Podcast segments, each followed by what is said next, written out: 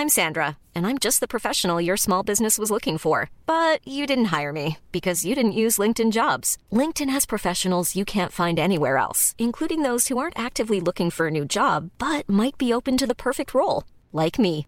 In a given month, over 70% of LinkedIn users don't visit other leading job sites. So if you're not looking on LinkedIn, you'll miss out on great candidates like Sandra. Start hiring professionals like a professional. Post your free job on linkedin.com/people today. The secret to summer ready skin is here. Osea's number one best selling Andaria algae body oil, clinically proven to instantly improve skin elasticity and transform dry skin to silky, soft, and unbelievably glowing. Its signature scent of freshly squeezed grapefruit, cypress, and mango mandarin transports you to sun kissed summer days. Get healthy, glowing skin for summer with clean vegan skincare from Osea. Get 10% off your first order site wide with code GLOW at OseaMalibu.com.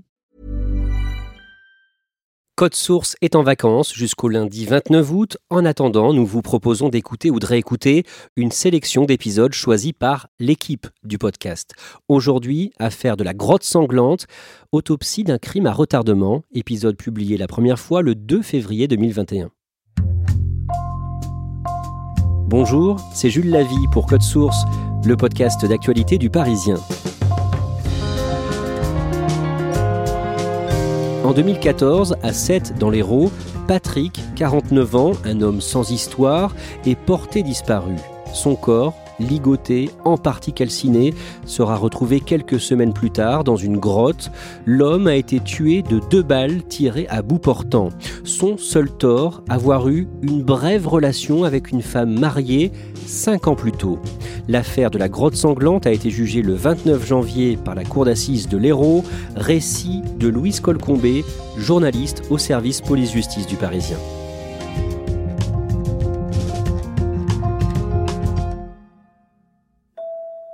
Louise Colcombé, l'affaire que vous allez nous raconter se passe à 7 dans le département de, de l'Hérault. Le vendredi 3 juillet 2009, Nadège, 38 ans, organise une fête avec ses collègues de l'hôpital de la ville. D'abord, qui est-elle en quelques mots? Nadège Chen, c'est une euh, jeune femme qui est euh, mariée, elle a une petite fille de 11 ans et elle travaille depuis euh, un certain nombre d'années à, l'hôpital en tant qu'agent d'entretien. Quel genre de couple elle forme avec Rémi Chen, son mari? Alors en fait, ils se sont rencontrés euh, tout jeunes, Euh, elle avait 19 ans, lui euh, 20-21, ils étaient dans un foyer de jeunes travailleurs et donc euh, ils se sont mis en couple assez vite. Et puis ils ont pris un appartement, puis une maison, Euh, de cette union est née une petite fille. Et euh, voilà, c'est un couple qui en apparence fit le, le parfait amour, son mari est coiffeur à domicile et elle donc, elle travaille à l'hôpital de Sète. Qu'est-ce qu'elle fête ce soir-là Elle fête sa titularisation. En fait, elle a enchaîné les contrats courts depuis un moment. Et euh, ce jour-là, bah, c'est une euh, grande nouvelle puisqu'elle a le statut d'agent hospitalier. Donc, elle donne une petite fête avec quelques collègues. Après cette fête, elle rentre au petit matin. En fait, elle s'est attardée avec un collègue euh, dont elle s'était rapprochée beaucoup les derniers mois, euh, qui s'appelle Patrick, Patrick Isoire. Et euh, ils ont eu une relation sexuelle. En tout cas, ils ont flirté de façon très poussée pendant la nuit. Et elle rentre donc, euh, quand son mari se lève, en gros, elle, elle rentre se coucher. Elle en parle à son mari. Oui, il sait qu'il s'est passé quelque chose. euh, elle lui dit, elle lui cache pas d'ailleurs, elle lui dit très vite. Et puis euh, voilà, on sait que ça fait partie de la conversation du week-end. Que se passe-t-il la nuit suivante? Dimanche matin, euh, vers 6 heures, euh, Nadège est retrouvée pendue. En tout cas, Rémi Chen appelle un voisin paniqué en lui disant elle est pendue. Et effectivement, il n'y a plus rien à faire. Elle est prononcée morte. elle s'est pendue dans le garage. Elle a laissé une lettre. Cette lettre, elle est assez troublante. Donc, c'est une lettre de suicide. Des bijoux sont posés dessus. Elle n'arrête pas de dire qu'elle a des remords d'avoir franchi l'interdit. Elle s'excuse auprès de son mari. C'est quelqu'un qui avait des principes sur la fidélité. Nadège Chen était très croyante. Et elle a des mots très crus parce qu'elle va décrire la relation sexuelle de façon très, euh, très précise. Cette phrase qui a fait tiquer tout le monde, hein, c'est euh, euh, lors de cette rencontre, il y a eu des caresses mutuelles, une pénétration de courte durée et sans éjaculation. Puis cette lettre, elle se termine abruptement, c'est ni daté, ni signé, il n'y a pas de mots pour sa fille, elle ne laisse rien ni pour sa fille, ni pour ses proches. Voilà, ça parle que de cette relation sexuelle, c'est très étrange. La police va conclure un suicide? Il y a une enquête euh, sur les, causes de la mort, classiquement. Les légistes vont quand même tiquer sur un point, c'est-à-dire qu'en fait, elle a des striures sur le cou qui devraient être euh, verticales ou du moins un peu en diagonale, comme c'est une pendue. Et en réalité, on a des striures qui sont horizontales, ce qui ne colle pas avec la position de la corde. Euh, il y a aussi cinq tours de corde autour de son cou, mais on ne retrouve aucun médicament, aucune trace de lutte. Donc, il décide qu'on ne peut pas exclure l'intervention d'un tiers, mais c'est classé comme suicide.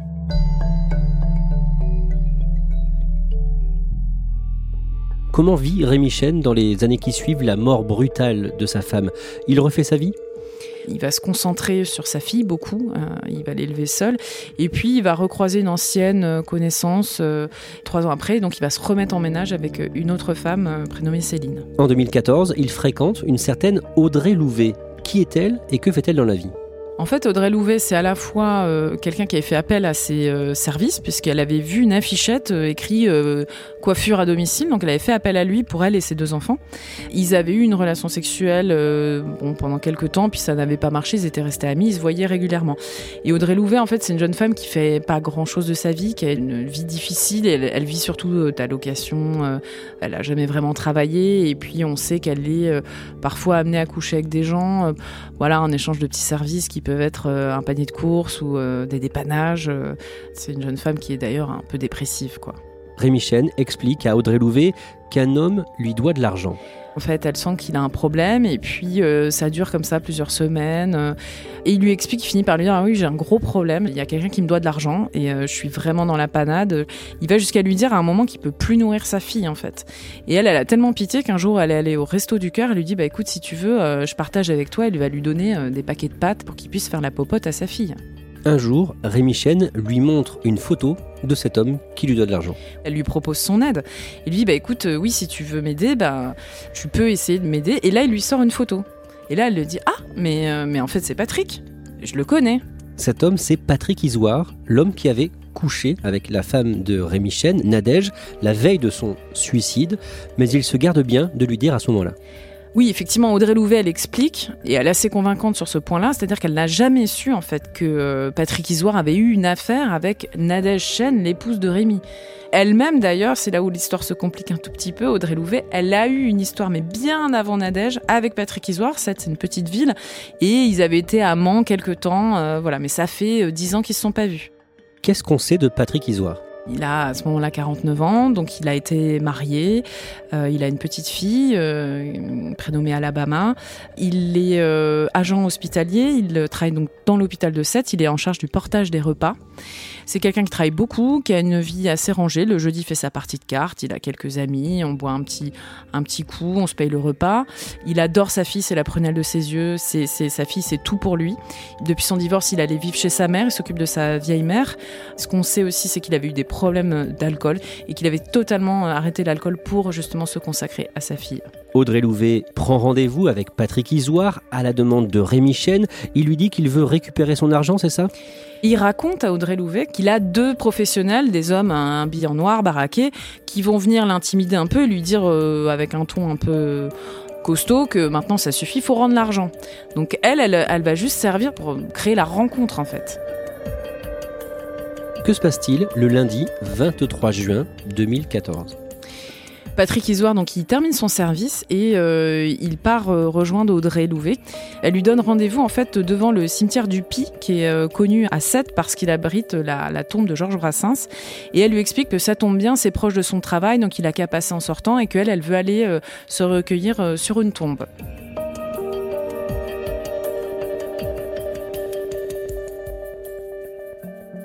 Il la rejoint en scooter, il pose son scooter là et ils marchent ensemble. On le sait, ils vont cheminer sur le trottoir parce qu'il y a des images de vidéosurveillance qui vont le prouver.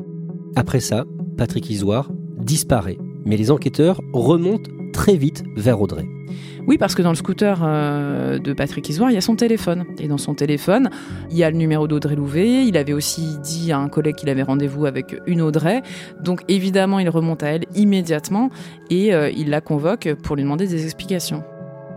Elle dit qu'elle a eu un rendez-vous galant, qu'elle avait renoué avec lui euh, récemment parce qu'elle avait envie de le voir, qu'ils avaient euh, papoté euh, quelques minutes et qu'elle-même, elle avait repris le bus pour euh, retourner chercher ses enfants. Et à ce moment-là, les enquêteurs font le lien avec Rémi Chen?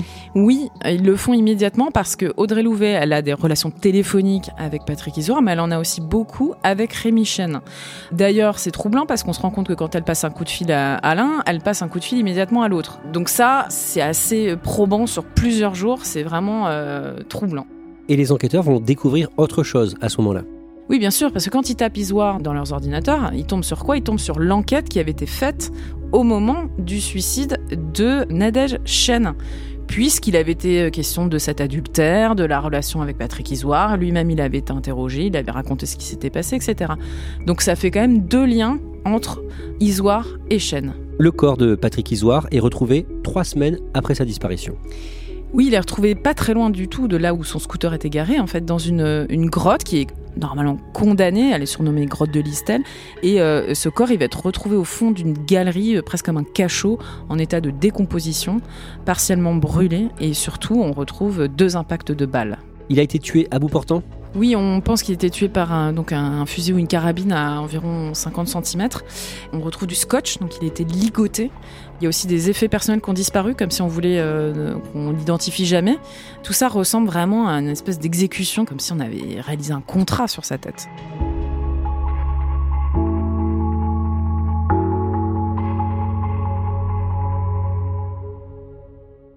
D'un mot, pourquoi les enquêteurs n'arrivent pas à conclure leur enquête à ce moment-là?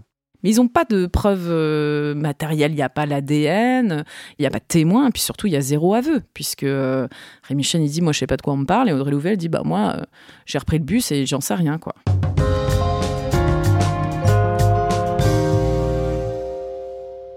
Ce meurtre sera surnommé dans les médias l'affaire de la grotte sanglante. À la fin de l'hiver 2016, une émission télé en parle. Audrey Louvet est avec une amie ce soir-là. Elle insiste pour la regarder et pendant l'émission, elle lui fait des confidences. Elle lui dit que en fait, euh, il faut s'intéresser euh, au coiffeur, euh, un certain Rémi, qu'elle, elle y est pour rien, enfin en tout cas qu'elle y est pour quelque chose, mais qu'elle a servi que d'appât en fait. En gros, elle donne le nom du coupable et elle explique les circonstances. Que fait cette femme avec qui elle était? Au départ, euh, elle appelle l'émission en fait en se disant euh, je vais donner mon témoignage et puis en fait elle se reprend, elle raccroche au nez sauf que son numéro est enregistré et immédiatement l'émission en question va transmettre le numéro aux enquêteurs qui vont la voir et là elle leur déballe tout euh, en disant bah voilà Audrey Louvet m'a dit ça. Le 31 mars 2016, Audrey Louvet et Rémi Chen sont arrêtés et au bout de quelques mois, la jeune femme passe aux aveux. Oui, en fait, elle explique qu'elle, elle est, elle est mouillée, mais un peu à son corps défendant. Elle, elle pense qu'elle va donner rendez-vous à un ancien ami et que Rémi Chen, il va venir avec ses deux gros bras, là, il va un peu l'intimider, et puis elle, elle se dit, bon, bah voilà, c'est tout. Sauf qu'en réalité, c'est pas du tout ce qui se passe. D'après son récit, donc, elle donne rendez-vous à Patrick Isoire, il chemine, elle lui dit, écoute, viens dans la grotte où j'ai enterré un de mes chats. Lui, il a pas trop envie d'y aller d'ailleurs parce qu'il aime pas cette grotte, mais bon, passons, elle arrive à le convaincre, il rentre. Et puis là, elle dit qu'au lieu des deux professionnels, elle voit débouler Rémi tout seul, masqué, ganté, avec un sac et euh, surtout un fusil. Et qu'en fait, il les braque, il leur dit de jeter tout ce qu'ils ont par terre et puis qu'il lui dit euh, Toi, tu le ligotes. Donc elle lui jette un haut de scotch, elle doit ligoter euh, Patrick Isoire et il lui dit Tu te casses et tu m'attends dehors. Donc là, elle va pas rentrer en bus comme elle l'avait dit au départ. C'est lui qui la récupère, il la prend en voiture. Là, elle lui dit si tu parles, je te bute. Elle comprend que ça a dégénéré. Et ensuite, il va la redéposer chez elle, se laver, lui il repart, et après il lui demande de se taire. Tout ça toujours selon son récit. Oui, c'est ce qu'elle a dit, mais la téléphonie, euh, enfin des certains éléments viennent en tout cas en creux appuyer ce qu'elle raconte. Ils sont tous les deux accusés de séquestration et assassinat et leur procès s'ouvre devant la cour d'assises de l'Hérault à Montpellier le lundi 18 janvier. Il va durer deux semaines. Louise Colcombé, vous allez suivre ce procès pour Le Parisien. Quelles questions vous vous posez à l'ouverture? La première, c'est comment on peut avoir une haine qui peut euh, durer pendant cinq ans, aller jusqu'à avoir envie d'exécuter un homme qui a couché avec son épouse euh, si longtemps avant? Qu'est-ce qui fait qu'on peut mûrir un, tel projet? Et par ailleurs, la deuxième chose, ça nous renvoie aussi à cet adultère à 2009, c'est de savoir euh, si ce suicide, c'était vraiment un suicide finalement. Et ce doute sur ce suicide va planer sur tout le procès. Oui, c'est clair d'entrée de jeu, en fait, la présidente va l'aborder, et euh, même si c'est officiellement juste l'assassinat, juste entre guillemets, hein, euh, de Patrick Isoire qui est jugé, en réalité, ça va être le procès de quasiment de deux affaires, en fait. Et il y a aussi la question du rôle d'Audrey Louvet. Oui, parce qu'Audrey Louvet, en fait, elle est passée aux aveux, mais c'était très compliqué. Elle a donné des versions qui étaient un peu euh, hésitantes. Elle a parlé de deux hommes. Au début, elle plaçait pas Rémi Chen sur place. Enfin, c'était un peu compliqué, c'était un peu tortueux ses aveux. Et on se demande jusqu'où elle se fait pas un peu naïve dans cette histoire euh, de dire ah, moi j'étais au courant de rien. Euh. Donc la question, c'est est-ce qu'elle est pas un peu menteuse aussi? Le procès débute. À quoi ressemble Rémi Chen eh bien, Rémi Chen, euh, il ressemble à, votre voisin de palier, j'ai envie de dire. Avec la détention, il a une petite bedaine, une petite lunette, euh, il passe partout, un petit accent du Sud. Vraiment, il paye pas de mine. Au départ, il cherche à se montrer calme et respectueux. En fait, on lui demande de décrire sa personnalité, donc il commence par dire bah, Je suis respectueux, je suis calme. Puis, en l'espace de à peine deux heures, euh, on voit un autre homme complètement transfiguré. Pourquoi bah Parce qu'en fait, on a d'emblée abordé euh, le suicide de son épouse, la relation sexuelle qu'elle aurait eue avec Patrick Isoire. Et il s'énerve et il dit Mais enfin, si ça avait été une traînée ou une ordure qui avait couché avec tout l'hôpital de Sète, est-ce que vous croyez vraiment que je l'aurais enterré dans le caveau familial? La présidente, là, euh, a un mouvement de recul, elle dit Pardon, mais on a bien entendu, vous venez de parler de votre femme comme d'une traînée. On ne reconnaît pas le, même homme qui était si calme une heure et demie, deux heures avant. Un expert psychiatre qu'il a vu à plusieurs reprises en prison est appelé à la barre. Que dit-il sur sa personnalité? Il explique un peu avec son jargon ce qu'on a vu la veille, c'est-à-dire que il n'est pas du tout euh, si calme ou si respectueux que ça, et que même quand il affirme quelque chose, il faut presque en déduire le contraire. Il explique aussi que c'est quelqu'un, Rémi Chen, de très obsessionnel, qui euh, aime collectionner les choses, qui fait ses comptes au centime près, euh, tout ça, voilà. Il est très ordonné, il dit même maniaque, obsessionnel. C'est en général pas bon signe. Louise Colcombé, lors des audiences, il est aussi bien sûr question d'Audrey Louvet. Elle a eu une vie particulièrement difficile. Elle a grandi donc à côté de, de Lens. Elle raconte qu'en fait sa mère euh, ne l'aime pas. Elle dit ma génitrice ne m'a jamais aimée. Euh, elle lui aurait dit à plusieurs reprises de toute façon. Euh, si j'avais su que t'étais une fille, j'aurais avorté. son père, elle l'a très peu connu. sa mère s'est remise en ménage avec un homme qui la détestait aussi. Elle était déscolarisée très vite parce qu'elle devait s'occuper de ses petits frères nés de la nouvelle union et de faire le ménage. Et puis elle va raconter qu'en fait, elle a, elle a subi un inceste de son premier frère. Son autre frère les a surpris. Il en a parlé à la mère et à la grand-mère qui n'ont rien fait. Son deuxième frère aussi aurait commis des abus sur elle et qu'en fait, à 18 ans, elle prend euh, la porte, elle, part avec le premier venu pour se libérer de cette enfance horrible. Et elle est très influençable. Oui, c'est ce que tout le monde dit, c'est-à-dire que du coup, elle a tendance à s'accrocher au premier venu, à la première personne qui lui tend la main, en fait, et donc ça va se retrouver à 7 où elle a tendance voilà, faire confiance à beaucoup de gens, euh, avoir des gens par intérêt aussi, parce qu'elle a jamais vraiment une métier, elle a pas de formation, elle a ses deux enfants de deux pères différents, elle est sur internet, elle tombe amoureuse d'un homme qu'elle a jamais rencontré, elle va se faire tatouer son nom sur son corps. Enfin bon, c'est, elle s'est même convertie à l'islam, mais sur internet alors qu'elle y connaît rien, elle se faisait appeler Amina, enfin parce qu'elle avait euh, rencontré quelqu'un qui était musulman. Elle est très influençable, euh, ça c'est tous les experts le disent et son frère il, le dit tout simplement, il dit elle, elle est bête et de toute façon si on lui demande de sauter d'un pont, et eh ben. Louise Colcombé, pendant la deuxième semaine du procès, on va beaucoup revenir sur la mort de la femme de Rémi Chen, Nadège, considérée comme un suicide en 2009. D'abord, il y a le témoignage du voisin des Chen qui a vu le corps de Nadège cette nuit-là. Il se trouve que ce voisin, c'est un ancien policier. Il arrive, il dit qu'il est accueilli donc par euh, Rémi Chen qui est euh, prostré dans l'escalier, euh, dans l'entrée, et puis il lui désigne le garage, il y va, il allume la lumière, et il trouve Nadège Chen pendue. il donne une description très étrange, il dit qu'elle est maquillée, qu'elle a les ongles vernis, qu'elle a des souliers, une robe. Il dit on aurait dit une mariée. Donc il trouve que Rémi Chen aussi a un comportement très bizarre. En fait, il est tout excité, il rit, il pleure en même temps. Enfin, ça le, ça le choque un peu. Et puis, il y a un élément dont on n'avait jamais entendu parler, c'est-à-dire que la lettre de suicide, qui est censée être retrouvée à côté du corps, il nous dit qu'en fait, à ce moment-là, Rémichel lui montre et elle est dans la cuisine. Et il la lit. Alors que Rémichel a toujours dit qu'il n'avait jamais eu cette lettre euh, en main propre et qu'il ne l'avait pas lue avant des mois. Et le frère de Nadège Chen va amener des éléments qui semblent aussi accablants pour Rémi Chen. En 2006, donc euh, trois ans avant sa mort, elle a reçu une donation de leur père, 600 pièces d'or des Napoléons, qui valaient 100-120 000 euros. Quand elle a vu son père pour la donation, lui avait aussi fait une confidence, c'est qu'elle lui avait dit écoute, avec ces 600 pièces, je vais avoir de quoi prendre un appartement et partir avec ma fille. Et elle lui dit aussi Rémi m'a frappé et euh, j'ai déposé une main courante pour coups et blessures. Main courante déposée en 2006. Exactement. Et cette main courante, en fait, il n'en a jamais été question dans, dans l'enquête de Patrick Isoire. Donc en plein procès, on va demander du coup à ce que cette main courante soit retrouvée, ce qui va être fait et qui va être euh, ressorti. On apprend que donc il l'aurait battu à coups de pied et de poing devant même ses parents à lui.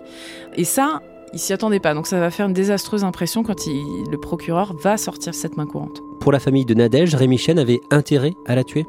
Dans la foulée euh, de la mort de Nadège, on a trouvé 140 000 euros versés en espèces sur un décompte de Rémi Chen. Et quand on lui pose la question, il dit qu'il a vendu ici ou là des choses sur, euh, sur le bon coin. Mais bon, 140 000 euros, c'est quand même beaucoup. On sait s'il a de l'argent, Rémi Chen? Oui, il a un patrimoine euh, important. Il a 400 000 euros en banque, il a un bateau, deux maisons, sachant qu'il était coiffeur à domicile et qu'il faisait des coupes à 27-30 euros. Concrètement, est-ce qu'il existe une preuve que Rémi Chen a tué Patrick Isoire, puisque c'est bien le procès de son assassinat qui est fait les preuves ADN, euh, témoins, euh, aveux, il n'y a pas. Il y a un faisceau de présomption et il y a énormément d'indices par exemple, Audrey Louvet et lui, ils ont échangé euh, presque 300 SMS autour de la période du crime. C'est pas de chance, les SMS, ils sont effacés sur les deux téléphones. Alors, Rémi Chen, il dit Ah bah oui, bah moi je fais régulièrement le ménage. Pareil sur ses navigations euh, internet, ses historiques, on sait qu'il les a tous effacés. Alors, les expertises ont quand même ressorti des choses, c'est-à-dire qu'on sait qu'il a tapé en tout cas des mots comme alibi, attiré, cartouche, cimetière, Vigneret, qui est le lieu dit euh, où se situait la grotte, preuve, enfin voilà, des mots qui sont quand même assez troublants vu le contexte. Et aussi les coordonnées GPS précises du lieu du crime. Oui, le rond-point du Vigneret. Il y a un petit drapeau, euh, un petit point rouge qui a été mis sur Google Maps dans son smartphone.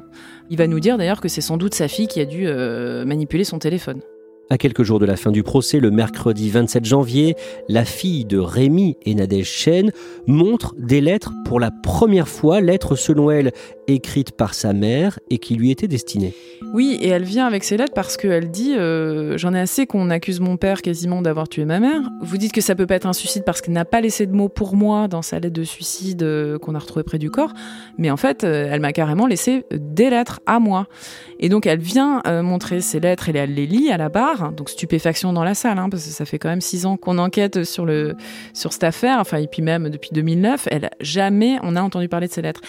C'est une mère qui dit à sa fille, voilà, euh, si tu lis cette lettre, en gros, c'est que je ne suis plus là, le destin a décidé autrement, c'est injuste, mais je t'observe de là-haut, et elle lui donne des conseils de vie, euh, faire attention à ses études, aux garçons, etc. Et puis euh, surtout, bah voilà, faire confiance à son père, que si elle a un problème, c'est vers son père qu'elle doit se tourner, qui s'occupera bien d'elle, etc. Et donc pour elle, ces lettres prouvent que sa mère s'est suicidée, et donc ça disculpe quelque part son père suicide ou pas, la justice considère qu'il avait un mobile euh, de toute façon euh, tangible. Rémi Chen, il dit qu'il n'en voulait pas du tout à Patrick Isoire. Aujourd'hui, il dit ça. Hein.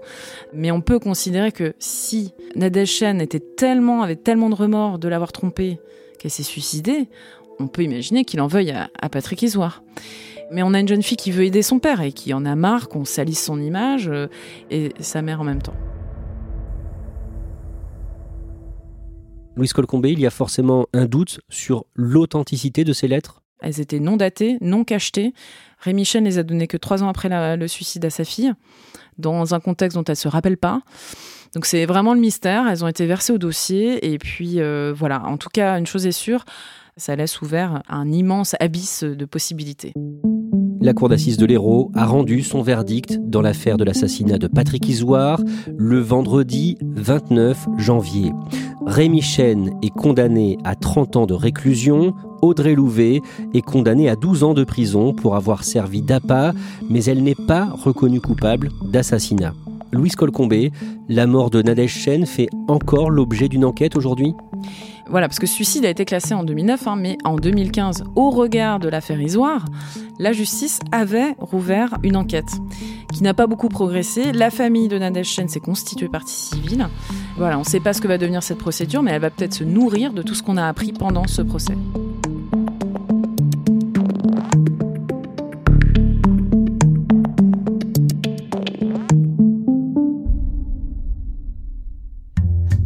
Merci à Louise Colcombé.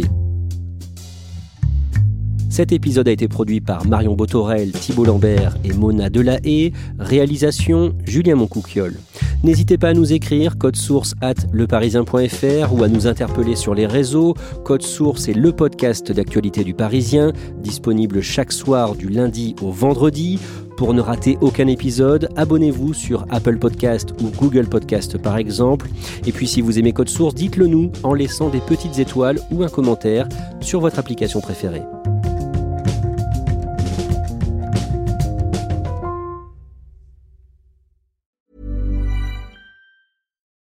When you need mealtime inspiration, it's worth shopping Kroger, where you'll find over 30,000 mouthwatering choices that excite your inner foodie. And no matter what tasty choice you make, you'll enjoy our everyday low prices, plus extra ways to save, like digital coupons worth over $600 each week. You can also save up to $1 off per gallon at the pump with fuel points. More savings and more inspiring flavors make shopping Kroger worth it every time. Kroger, fresh for everyone. Fuel restrictions apply. Saving money on exterior wall lights. Now at Menards. Find your style with Patriot Lighting. Exterior lights enhance the look of your home. Choose from over 50 options from Patriot Lighting. Now through May 19th, get $10 instant savings on a single qualifying purchase of $100 or more on in stock outdoor wall lights. Check out our entire selection of outdoor lights and see the rest of our deals happening now on Menards.com. Save big